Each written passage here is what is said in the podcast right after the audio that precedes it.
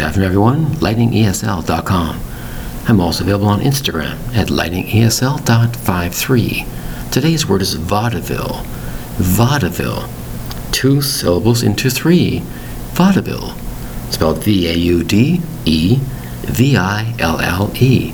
Vaudeville. And you say to yourself, it looks like two syllables when you spell out the word V A U D E V I L L E. But there's three syllables in there. Vaudeville. What is vaudeville? Well, it's a type of theater or performance on television or a live stage. It was very short.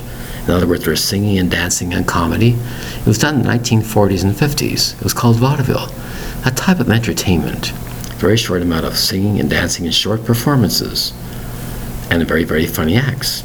It was very popular in the 19th century, towards the early 20th century. That's what I'm saying.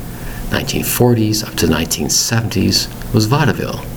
A short, short performances and of entertainment was called vaudeville. V A U D E V I L L E. Three syllables. Thank you very much for your time. Bye bye.